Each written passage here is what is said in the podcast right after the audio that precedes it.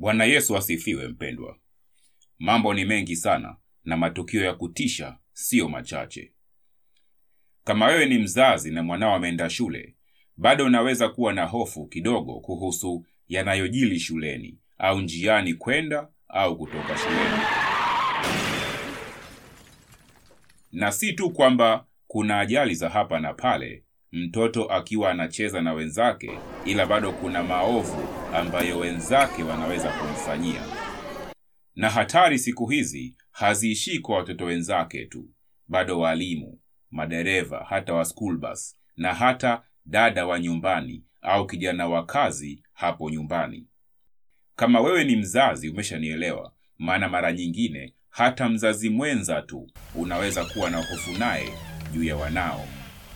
Hizi ni nyakati za kumtegemea Bwana na nguvu zake.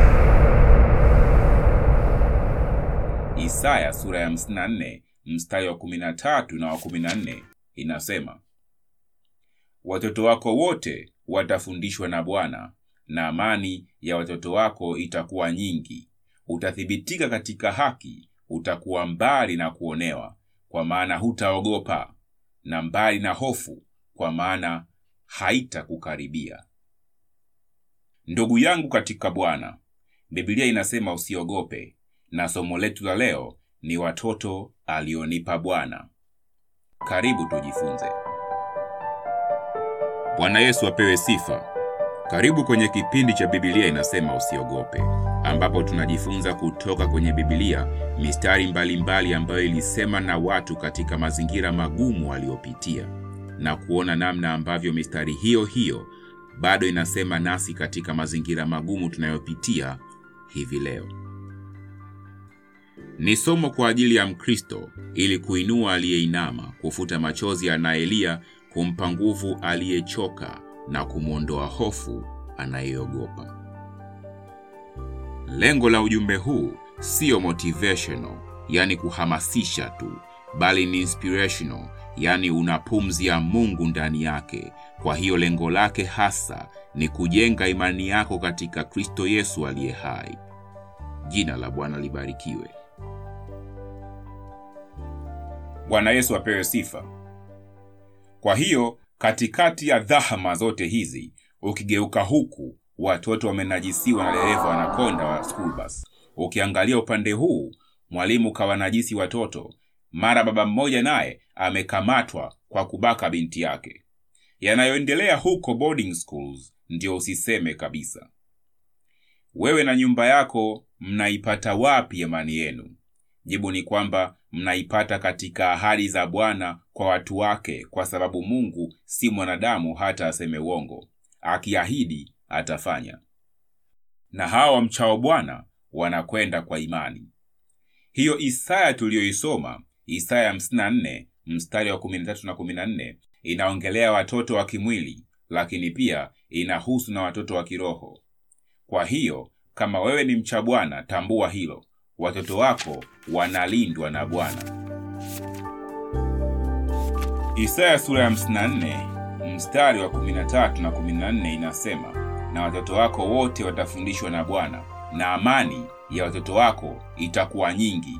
Utathibitika katika haki, utakuwa mbali na kuonewa, kwa maana hutaogopa, na mbali na hofu, kwa maana haitakukaribia.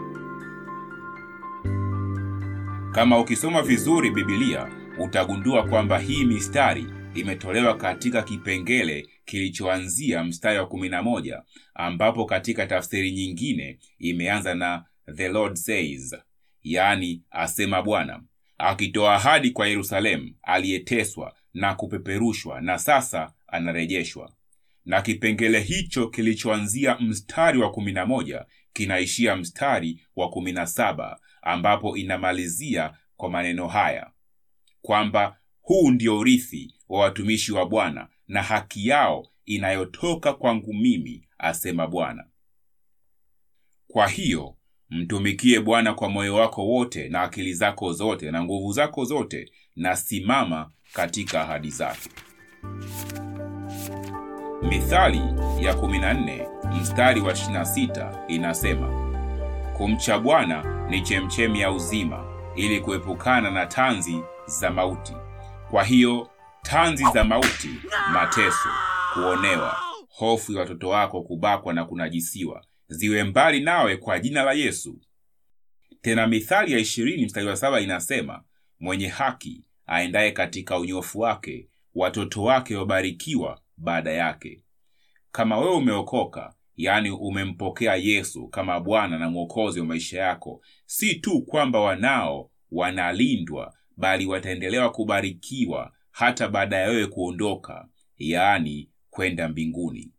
Endelea kumcha Bwana. Yoshua sura ya kumi na nne mstari wa tisa inasema, kisha Musa akaniapia siku hiyo akasema, hakika hiyo nchi ambayo miguu yako imekanyaga itakuwa ni urithi wako wewe na kwa watoto wako milele, kwa sababu wewe umemfuata Bwana Mungu wako kwa utimilifu.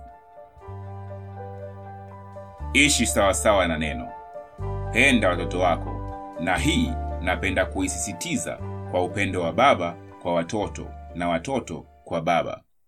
Bahati mbaya sana utakuta wazazi wanagombana na mara nyingine ni wapendwa kabisa, lakini katika ugomvi wao akina mama wanajaribu kupanda mbegu ya chuki kati ya baba na watoto. Hapo mnakuwa mmefungua mlango wa laana na shetani atawapiga kwa staili aipendayo. Hofu itawajaa, magonjwa, kuonewa na kadhalika. Utashangaa watoto wameanza kupigika shuleni, wewe unafunga na kuomba, lakini hupati majibu.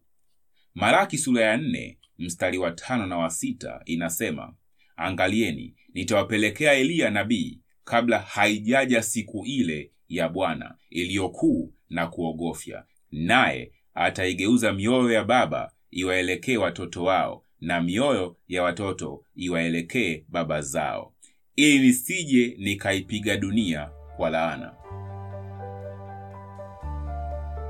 Unajua, katika maandiko kuna vitu ambavyo viko wazi kwamba vikifanyika Mungu hana namna ila na yeye kufanya. Kwa mfano, Yohana sura ya kumi na mbili mstari wa arobaini inaposema amewapofusha macho, ameifanya mizito mioyo yao, wasije wakaona kwa macho yao, wakafahamu kwa mioyo yao, wakaongoka, nikawaponya. Hapo ni wazi kwamba ukiongoka, Mungu hana budi ila kukuponya. Kwa hiyo ili asiwaponye, amefanya mioyo yao migumu au mizito. Zipo ahadi ambazo ukiwa mcha Mungu zinakuja tu, ili zisije ni labda usiwe mcha Mungu.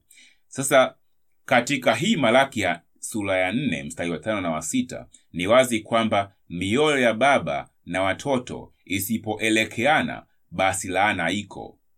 Sasa moja ya matokeo ya laana ni hofu. Ndiyo maana waovu hukimbia wasipofuatiwa na mtu, yaani wana hofu hofu tu. Ukiendelea kupanda chuki kati ya watoto na baba, hapo unaenda kinyume na maandiko. Kumcha Bwana kunahusu pia kwenda katika upendo. Ndiyo maana waraka wa kwanza wa Yohana sura ya tatu mstari wa kumi na tano inasema, kila amchukiaye ndugu yake ni muuaji, nanyi mnajua ya kuwa kila muuaji hana uzima wa milele ukikaa ndani yake. Kwa hiyo wewe usiogope, dumu katika kuzitafakari ahadi za Bwana kwako, hata kama kwa sasa mnapitia katika hali ngumu na huoni pa kutokea, bado Bwana anaweza. Kumbuka kwenye Wafalme wa Pili sura ya nne mstari wa kwanza mpaka wa saba mwanamke mmoja miongoni mwa wake za wana wana manabii alimlilia Elisha akasema, mtumishi wako mume wangu amekufa, nayo najua kuwa mtumishi wako alikuwa mcha Bwana, na aliyemwia amekuja ili ajitwalie wana wangu wawili kuwa watumwa. Mungu akaingia kazini, yakapatikana mafuta ya kula mengi sana kutoka katika chupa moja tu. Hiyo chupa ikajaza vyombo vingi sana hata vya kuazima. Kisha Elisha akasema, enenda ukayauze mafuta haya, uilipe deni yako, nayo yaliyosalia uyatumie wewe na watoto wako. Kwa hiyo iko miujiza ambayo bwana anaweza akafanya kwa ajili yako na watoto wako. Lakini pia miujiza hii kama katika hiyo wafalme tuliyosoma inaanzia na kwamba baba yao hawa watoto alikuwa mcha bwana. Bwana yesu asifiwe. Kama uko mbali na bwana mrudie bwana leo hii. Maandiko yanasema katika mambo ya nyakati wa pili sura ya thelathini mstari wa tisa kwa kuwa mkimrudia bwana ndugu zenu na watoto wenu. Watahurumiwa machoni pa hao waliowachukua mateka nao watairudia nchi hii kwa kuwa bwana mungu wenu ndiye mwenye neema na mwenye rehema wala hatawageuzia mbali uso wake mkimrudia. Bwana yesu asifiwe kwa hiyo hata kama unapitia magumu au watoto wako wapo katika hali ngumu kama vile umechukuliwa mateka bado ukimrudia bwana yeye ni mwenye rehema. Atawageuzia hatawageuzia mbali uso wake. Kwa hiyo watarudi katika nchi manake wataachiliwa katika kutoka katika uteka wao. Hata kama wewe huna watoto saa hii unaponisikiliza usiogope. Zaburi ya mia kumi na tatu mstari wa tisa inasema huweka nyumbani mwanamke aliyetasa awe mama ya watoto mwenye furaha. Haleluya. Pia tunasoma ayubu alipoteza wana lakini mungu akampa mara mbili zaidi. Jina la bwana libarikiwe. Fahamu kwamba bwana anataka kujitwalia sifa kwa watoto wako na kupitia hao kwa namna ambavyo anawalinda na kuwaokoa katika shida. Anataka wengine wajifunze na kupata kufahamu. Ndiyo maana isaya 29 isaya sura ya 29 mstari wa 22 mpaka 24 inasema basi bwana aliyemkomboa ibrahimu asema hivi katika habari za nyumba ya yakobo. Yakobo hatatayarika sasa wala uso wake hautabadilika rangi yake bali atakapowaona watoto wake walio kazi ya mikono yangu katikati yake wao watalitakasa jina langu. Naam watamtakasa mtakatifu wa yakobo nao watamcha mungu wa israeli. Hao nao wakosao rohoni mwao watapata kufahamu na hao wanong'onikao watajifunza elimu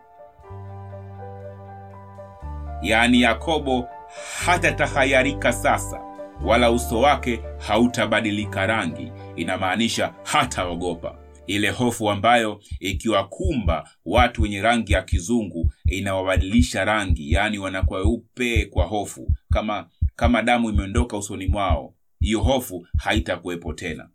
Badala yake watakapoona watoto watamtukuza mungu na wenye dhambi watajifunza kuwa kuna mungu kwa kuyaona mambo ambayo bwana amewafanyia wanao. Watajua kuwa yuko mungu. Kwa hiyo mikono ya watesi ikae mbali nawe na watoto wako katika jina la yesu. Pepo wanaofuatilia wanao ili wawaharibiwe na kunajisiwa wafurumushwe mbali katika jina la yesu kristo wa nazareti watoto wako watafundishwa na bwana na amani ya watoto wako itakuwa nyingi. Hata useme sawasawa na isaya sura ya nane mstari wa kumi na nane. Angalieni mimi na watoto hawa niliyopewa na bwana tu ishara na ajabu katika israeli zitokazo kwa bwana wa majeshi yeye akaaye katika mlima sayuni. Usiogope kwa sababu biblia inasema usiogope. Jina la bwana libarikiwe